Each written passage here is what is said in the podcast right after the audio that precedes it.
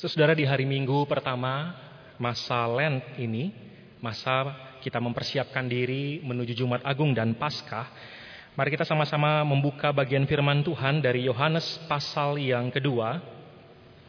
Injil Yohanes pasal yang kedua, ayat 1 sampai dengan ayat yang ke-11. Yohanes pasal yang kedua, ayat 1 sampai dengan ayat yang ke-11. Demikian firman Tuhan. Pada hari ketiga ada perkawinan di Kana yang di Galilea dan ibu Yesus ada di situ. Yesus dan murid-muridnya diundang juga ke perkawinan itu. Ketika mereka kekurangan anggur, ibu Yesus berkata kepadanya, "Mereka kehabisan anggur." Kata Yesus kepadanya, "Mau apakah engkau daripadaku, Ibu? Saatku belum tiba." Tetapi Ibu Yesus berkata kepada pelayan-pelayan, "Apa yang dikatakan kepadamu, buatlah itu." Di situ ada enam tempayan yang disediakan untuk pembasuhan menurut adat orang Yahudi. Masing-masing isinya dua tiga buyung. Yesus berkata kepada pelayan-pelayan itu, "Isilah tempayan-tempayan itu penuh dengan air." Dan mereka pun mengisinya sampai penuh. Lalu kata Yesus kepada mereka, sekarang cedoklah dan bawalah kepada pemimpin pesta. Lalu mereka pun membawanya. Setelah pemimpin pesta itu mengecap air yang telah menjadi anggur itu, dan ia tidak tahu dari mana datangnya, tetapi pelayan-pelayan yang mencedok air itu mengetahuinya. Ia memanggil mempelai laki-laki dan berkata kepadanya, setiap orang menghidangkan anggur yang baik dahulu dan sesudah orang puas minum, barulah yang kurang baik. Akan tetapi engkau menyimpan anggur yang baik sampai sekarang. Hal itu dibuat Yesus di Kana yang di Galilea sebagai yang pertama dari tanda-tandanya dan dengan itu ia telah menyatakan kemuliaannya dan murid-muridnya percaya kepadanya. Saudara kisah ini adalah kisah ketika Tuhan sudah selesai berbicara dengan Nathanael. Tiga hari setelah berdiskusi, setelah ngobrol dengan Nathanael, saudara, lalu kemudian kisah ini pun dimulai. Setelah itu Tuhan kemudian pergi ke Kana dan sampai di Kana dia menghadiri pesta perkawinan. Kemungkinan saudara-saudara keluarga yang empunya pesta perkawinan ini yang mengadakan pesta perkawinan ini adalah keluarga daripada Yesus atau keluarga daripada ibu Yesus. Kenapa? Karena kita membaca di ayat tadi, Ibu Yesus memiliki otoritas untuk memerintah pelayan-pelayan mengerjakan apa yang Yesus mau lakukan. Setelah kita kemudian membaca bahwa di tengah pesta itu, ketika Ibu Yesus ada di situ, ketika Yesus dan murid-muridnya juga diundang di situ, saudara kisah ini kemudian bercerita bahwa mereka kehabisan anggur. Saudara banyak hal yang bisa membuat kenapa mereka sampai kehabisan anggur. Mungkin karena memang keluarga ini miskin, tidak punya banyak uang sehingga tidak mampu membeli anggur yang cukup banyak untuk tamu yang hadir. Atau mungkin karena tamu yang datang di luar perkiraan, saudara-saudara. Ada penafsir yang berkata bahwa karena Yesus dan murid-muridnya datang, maka anggurnya jadi kurang. Tapi kita tidak tahu apakah betul karena Yesus dan murid-muridnya datang. Atau mungkin juga saudara karena tamu yang datang mungkin tidak banyak, mungkin harusnya cukup, tetapi mungkin yang datang pada waktu itu adalah orang yang sangat kuat minum anggur. Sehingga anggur yang tadinya diperkirakan cukup sesuai dengan jumlah undangan, kemudian akhirnya menjadi tidak cukup. Karena yang datang adalah para peminum anggur. Atau mungkin memang sang mempelai pria yang harusnya bertanggung jawab, menyiapkan uang, menyiapkan seluruh sumber daya untuk pernikahan, dia kurang persiapan. Sehingga akhirnya anggur yang harusnya menjadi satu bagian yang penting, yang harus ada dan tidak boleh tidak ada dalam pernikahan orang Yahudi, akhirnya menjadi habis. Saudara, ini menjadi banyak hal yang bisa terjadi, yang bisa menimbulkan alasan kenapa anggur itu habis. Tapi yang menjadi masalahnya adalah realita bahwa itulah ke, itulah keadaannya. Itulah faktanya. Entah apa pun alasannya, tapi realitanya adalah anggur itu habis. Saudara Maria yang diberikan otoritas untuk mengatur acara itu dan yang mungkin juga diberikan kepercayaan untuk mengatur makan, minum dan sebagainya. Saudara Maria datang kepada Yesus dan memberitahu masalah itu.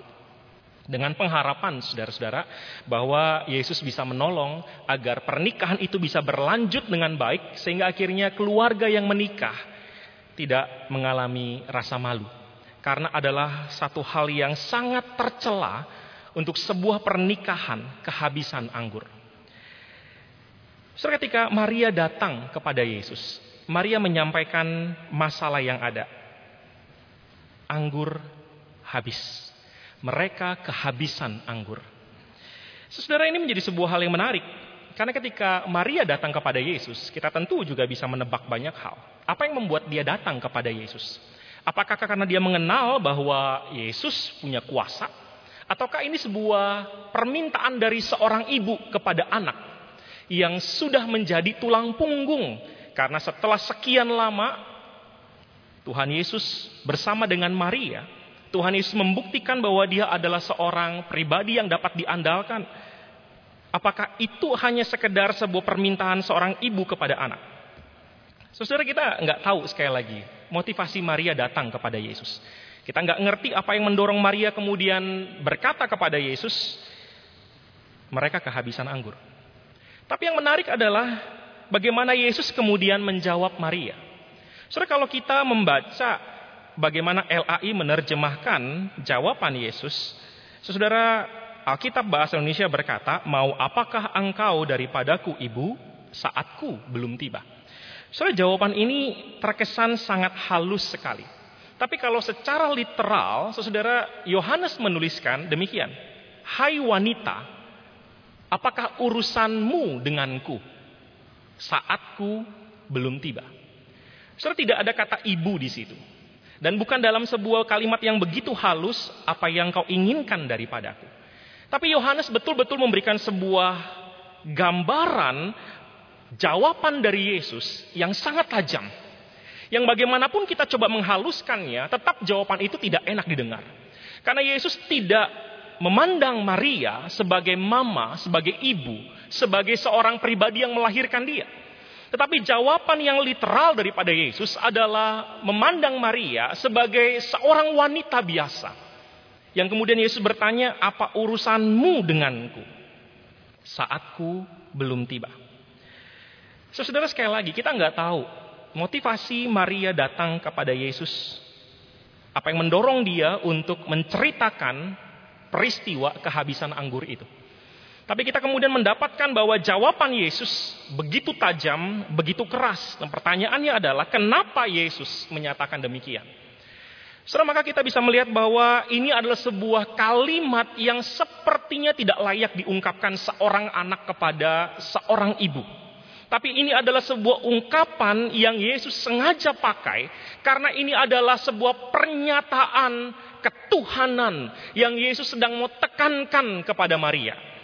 Saudara Yesus sedang mau menyatakan statusnya saat itu bukan sekedar anak daripada Maria. Tapi status yang Yesus sedang mau ungkapkan saat itu adalah statusnya sebagai anak Allah. Sebagai Mesias yang tidak terikat oleh agenda siapa pun. Yang tidak terikat oleh paksaan, bujukan, manipulasi manusia siapa pun. Seorang anak Allah yang fokusnya adalah mengerjakan kehendak Bapaknya yang di surga dan dia bergerak menurut waktu daripada bapaknya. Dia bergerak menurut jadwal, agenda daripada bapaknya yang dia tahu. Dia kenal, dia mengerti.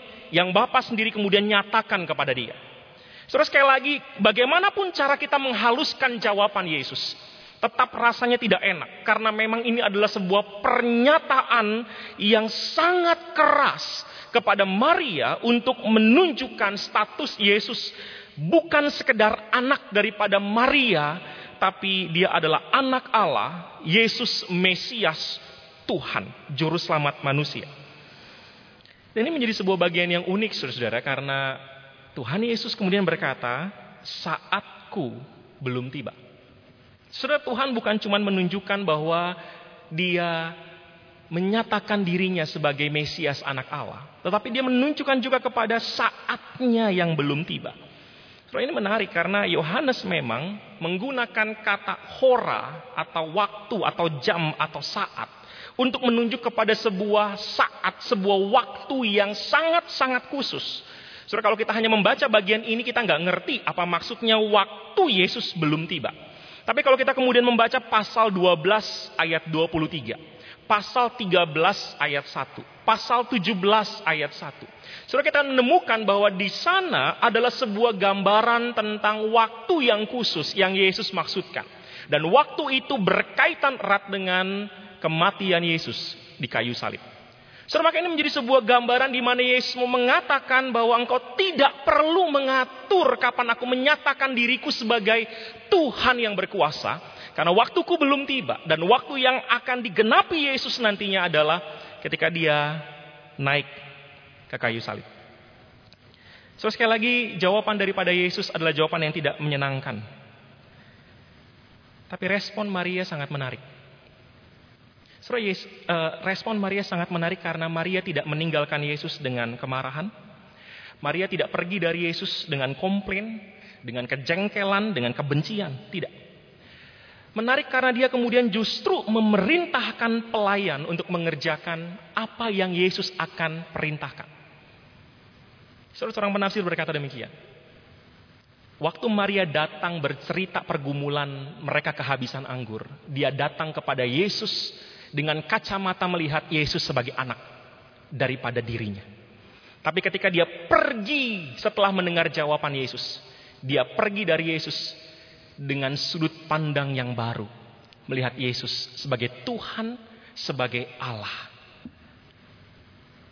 Saudara, karena jawaban dari Maria menunjukkan perubahan itu.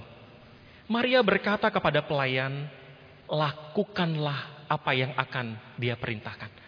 Sebenarnya sebuah jawaban yang sangat menarik karena jawaban ini adalah jawaban yang ditunjukkan juga kepada Maria oleh Maria, ditunjukkan juga oleh Maria ketika Maria mendapatkan kabar dari Gabriel. Saudara kalau kita mengingat berita Natal yang Gabriel bawa kepada Maria di Lukas 1 ayat 38.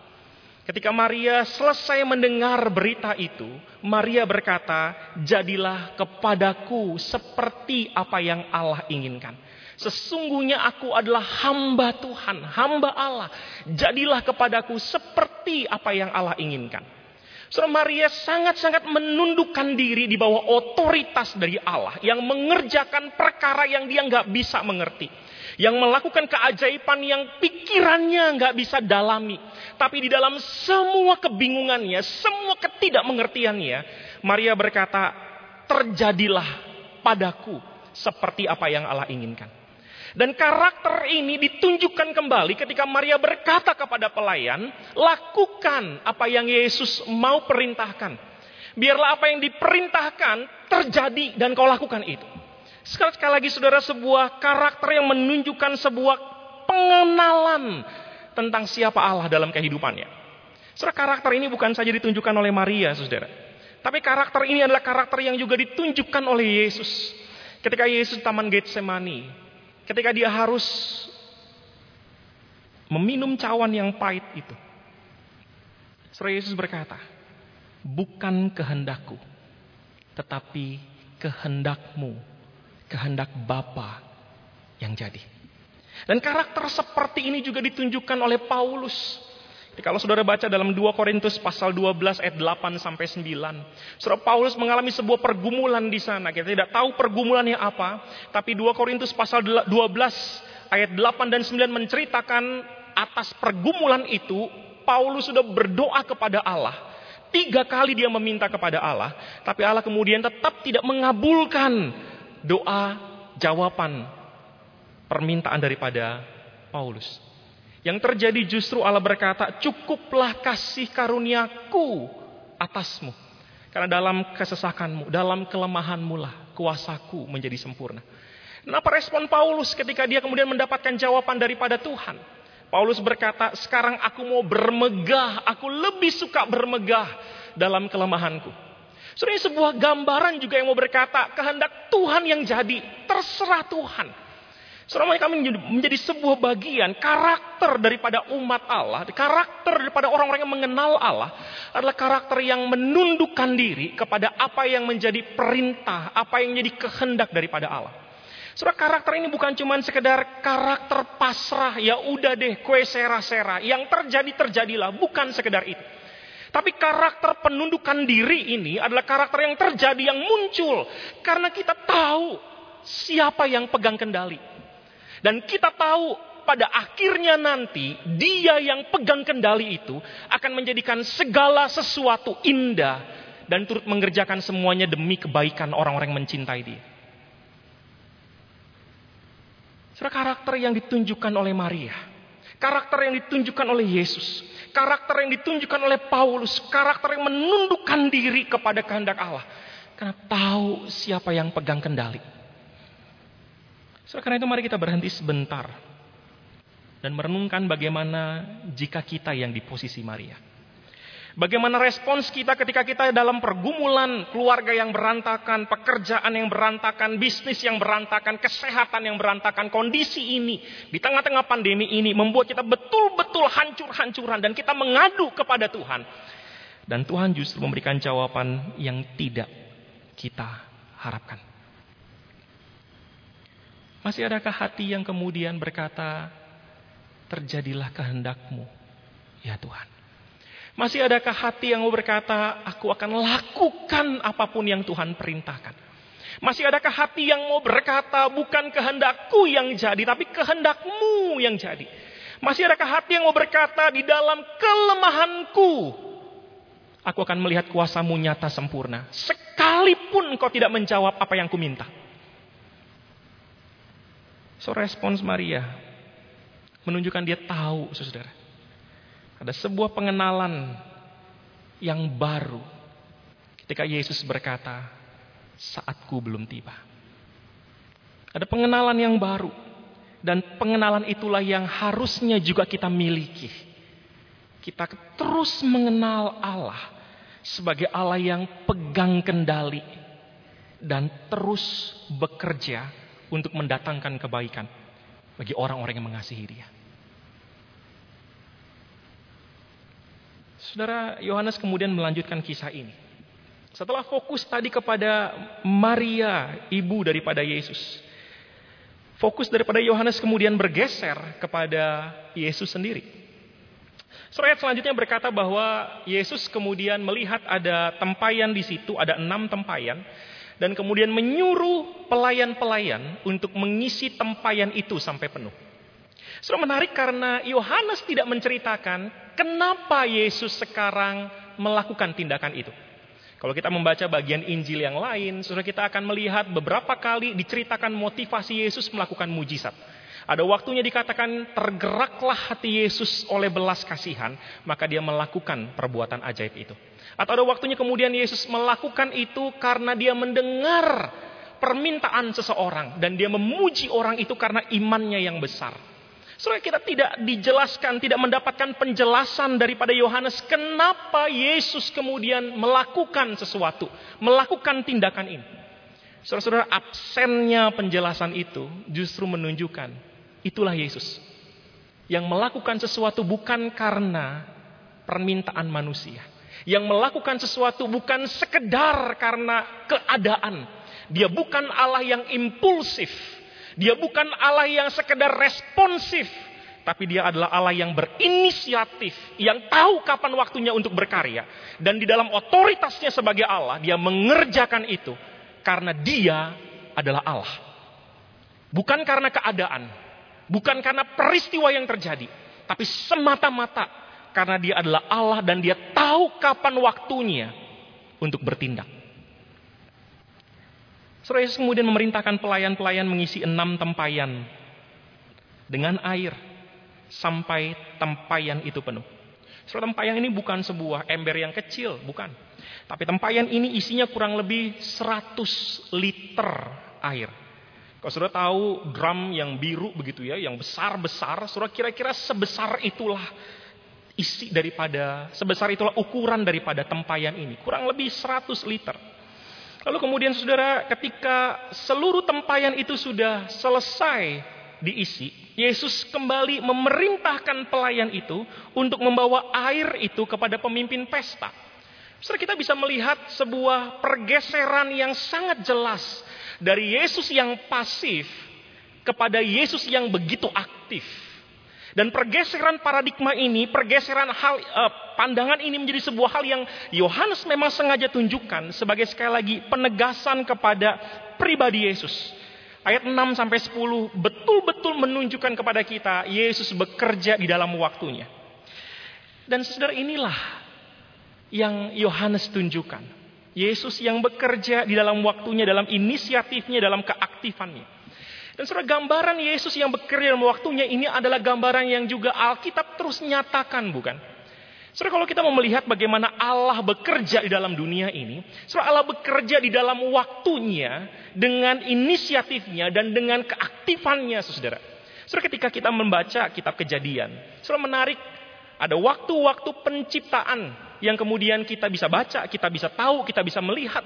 Bahkan ada waktu di mana setelah Allah menciptakan semuanya berdasarkan waktu yang Allah siapkan, ada waktu di mana kemudian Allah sendiri beristirahat dan kemudian memuji ciptaan yang dia lihat sungguh amat baik. Kemudian ada waktunya setelah kemudian manusia jatuh ke dalam dosa, setelah lewat beberapa generasi, dia kemudian memilih Abraham. Dan ada waktunya setelah Abraham, Ishak dan Yakub generasi ini selesai, dia memilih Musa. Ada waktunya setelah Musa generasi selesai, dia kemudian meneguhkan Yosua dan terus begitu saudara. Sampai ketika waktu di mana Israel dibuang, waktu di mana Israel dibawa kembali, waktu di mana kemudian Yesus datang pertama kali, semuanya ada waktunya. Dan Allah bekerja, Alkitab menceritakan kepada kita, Allah punya timelinenya sendiri. Allah punya agendanya sendiri. Dia tidak pernah terlalu cepat dan dia tidak pernah terlambat mengerjakan apa yang ada di dalam agendanya. Sudah mungkin kita yang melihat kapan Allah bekerja. Saya sudah minta begitu lama, kita sudah berjuang begitu keras untuk sesuatu yang kita harapkan, tapi sepertinya Allah tidak kunjung bekerja.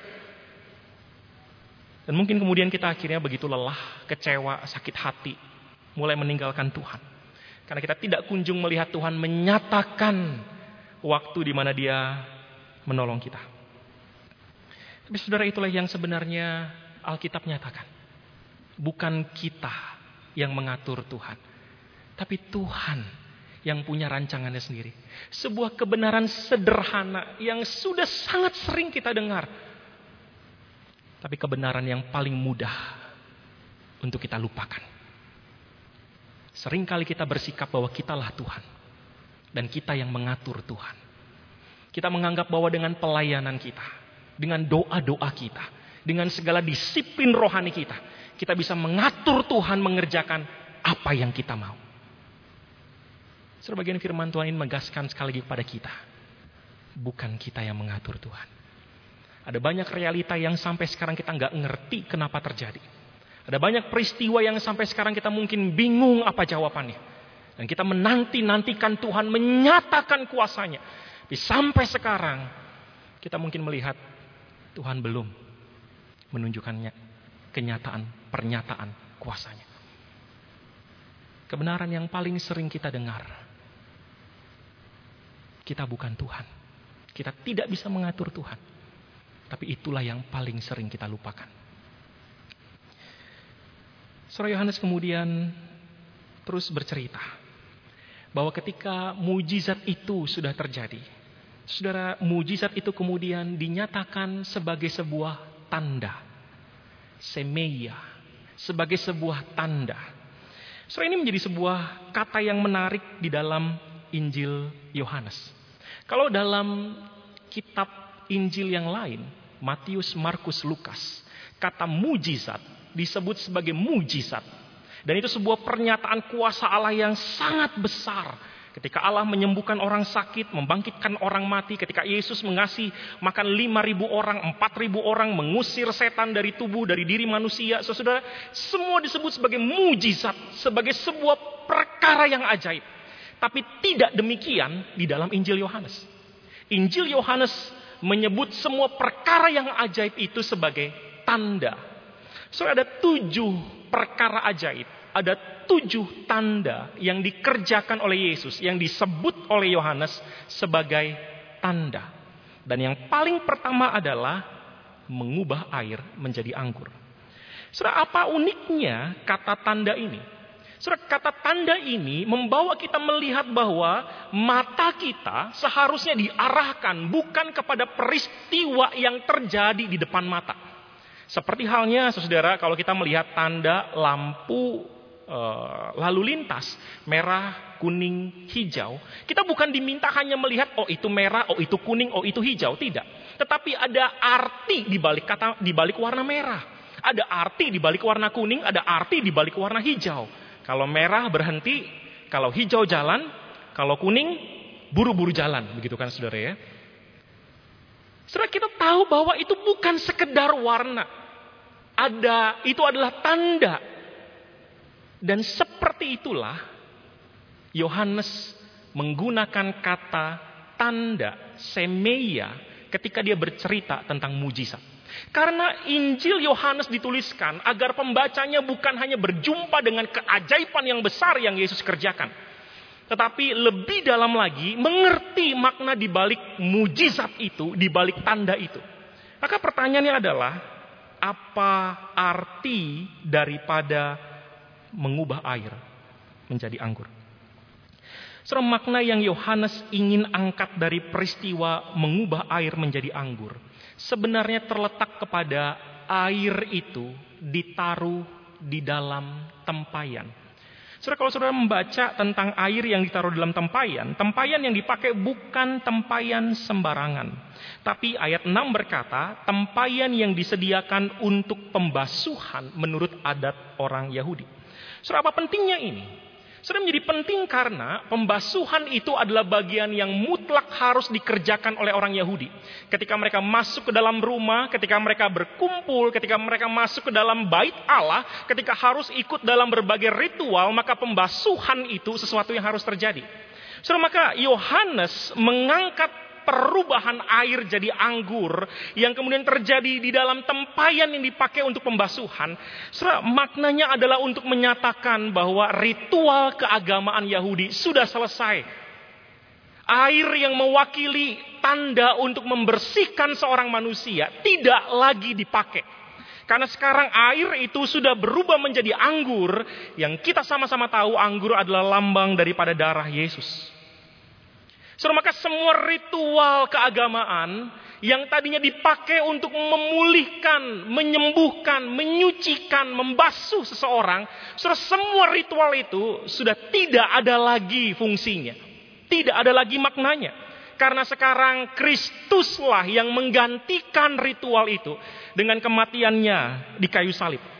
Setelah itu sebabnya kalau saudara melihat di ayat 11 dikatakan bahwa itu adalah tanda yang Kristus lakukan dan murid-murid melihat kemuliaan. Saudara sekali lagi, kalau tadi tanda adalah kata yang unik di dalam kitab Yohanes, kata kemuliaan pun di ayat 11 juga adalah kata yang unik. Karena kemuliaan dalam kitab Yohanes, dalam Injil Yohanes, bukan mengarah kepada kemuliaan seperti seorang raja dengan kegagahannya, keagungannya, mahkotanya, jubahnya, bukan. Tetapi kemuliaan di dalam Injil Yohanes, ketika Yohanes berkata kemuliaannya Yesus, maka itu mengarah kepada salib. Kemuliaan terbesar, tertinggi, yang paling agung dinyatakan di atas kayu salib oleh Yesus.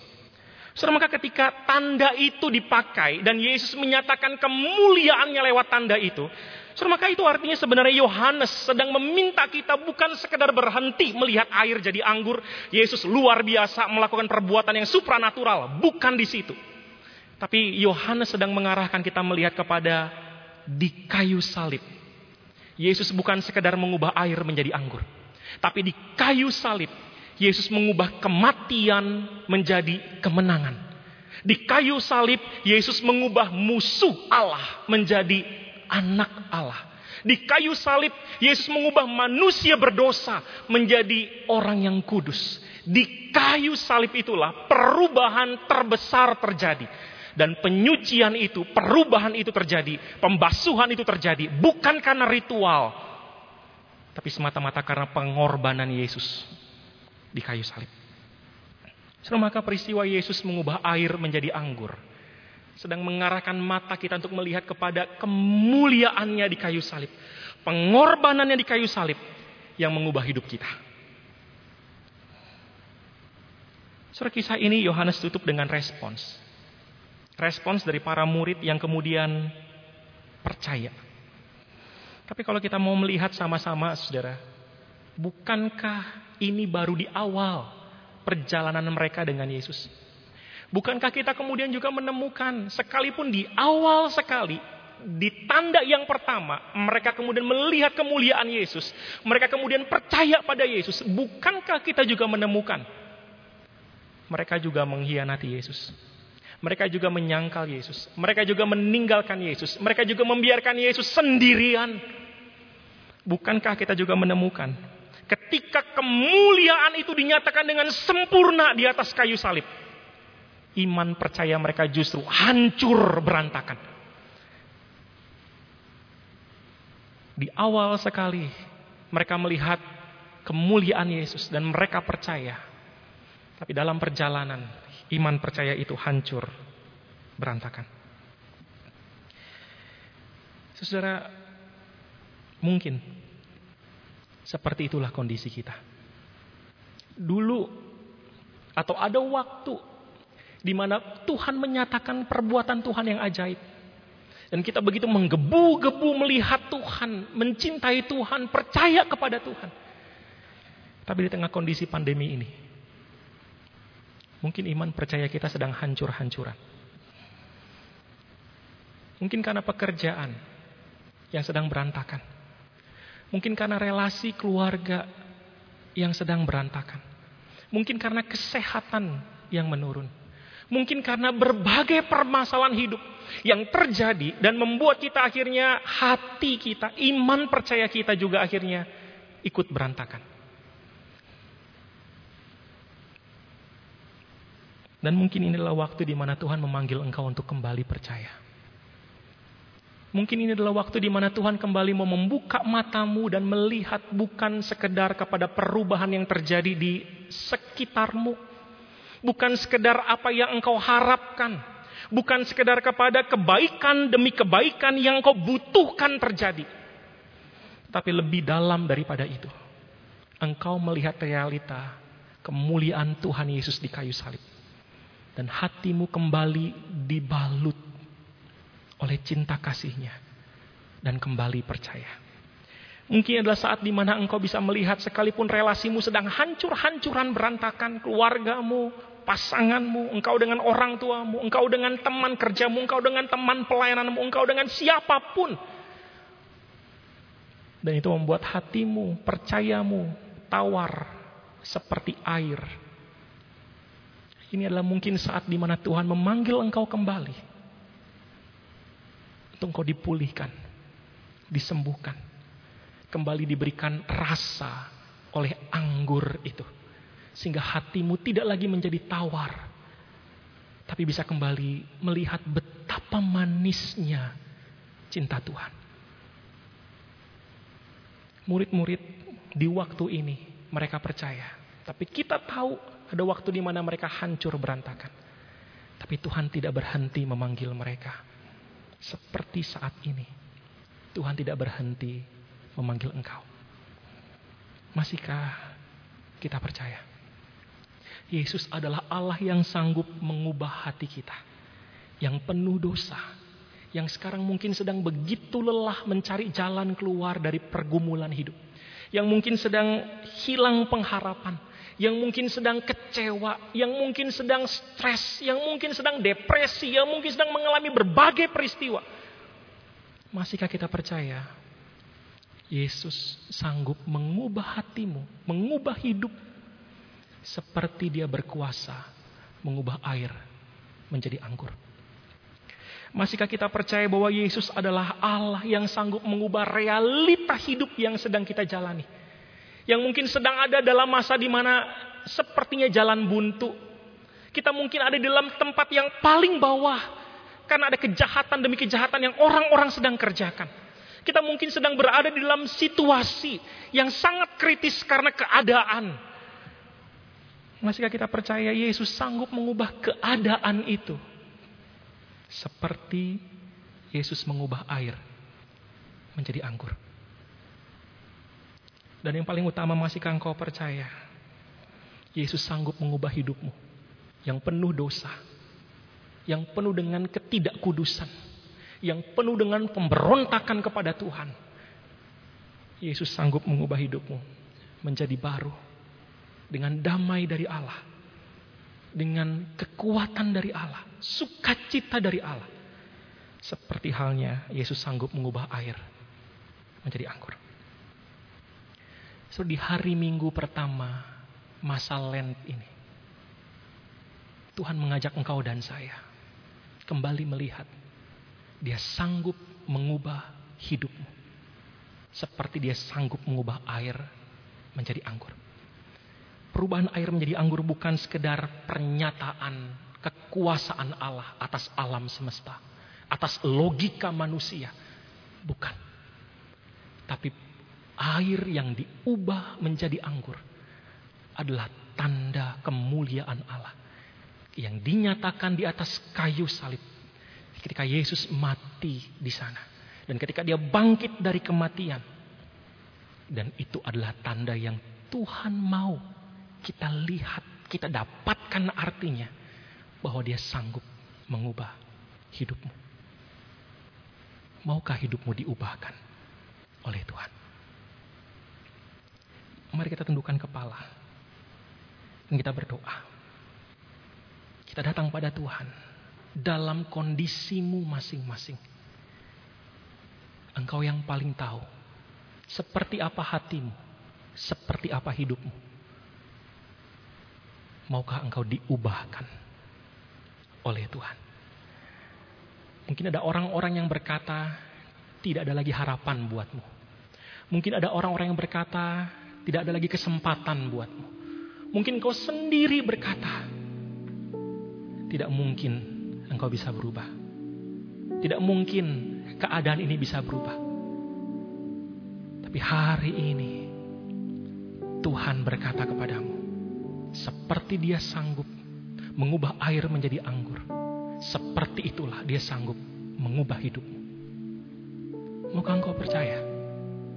Maukah engkau serahkan hidupmu, hatimu diubah oleh Tuhan? Mari ambil waktu berdoa.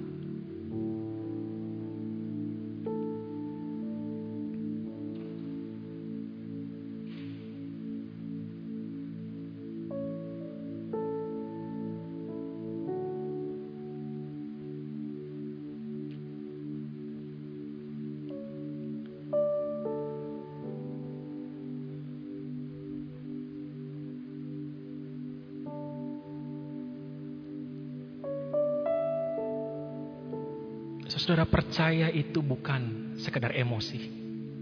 Percaya itu juga berasal dari engkau tahu, engkau kenal siapa yang engkau percaya. Siapa yang engkau percaya? Dia bukan pribadi yang kecil. Dia bukan pribadi yang membiarkan engkau berjuang sendirian. Dia bukan pribadi yang membiarkan engkau dalam kehancuran. Siapa yang engkau percaya adalah Allah Tritunggal yang mencintai engkau.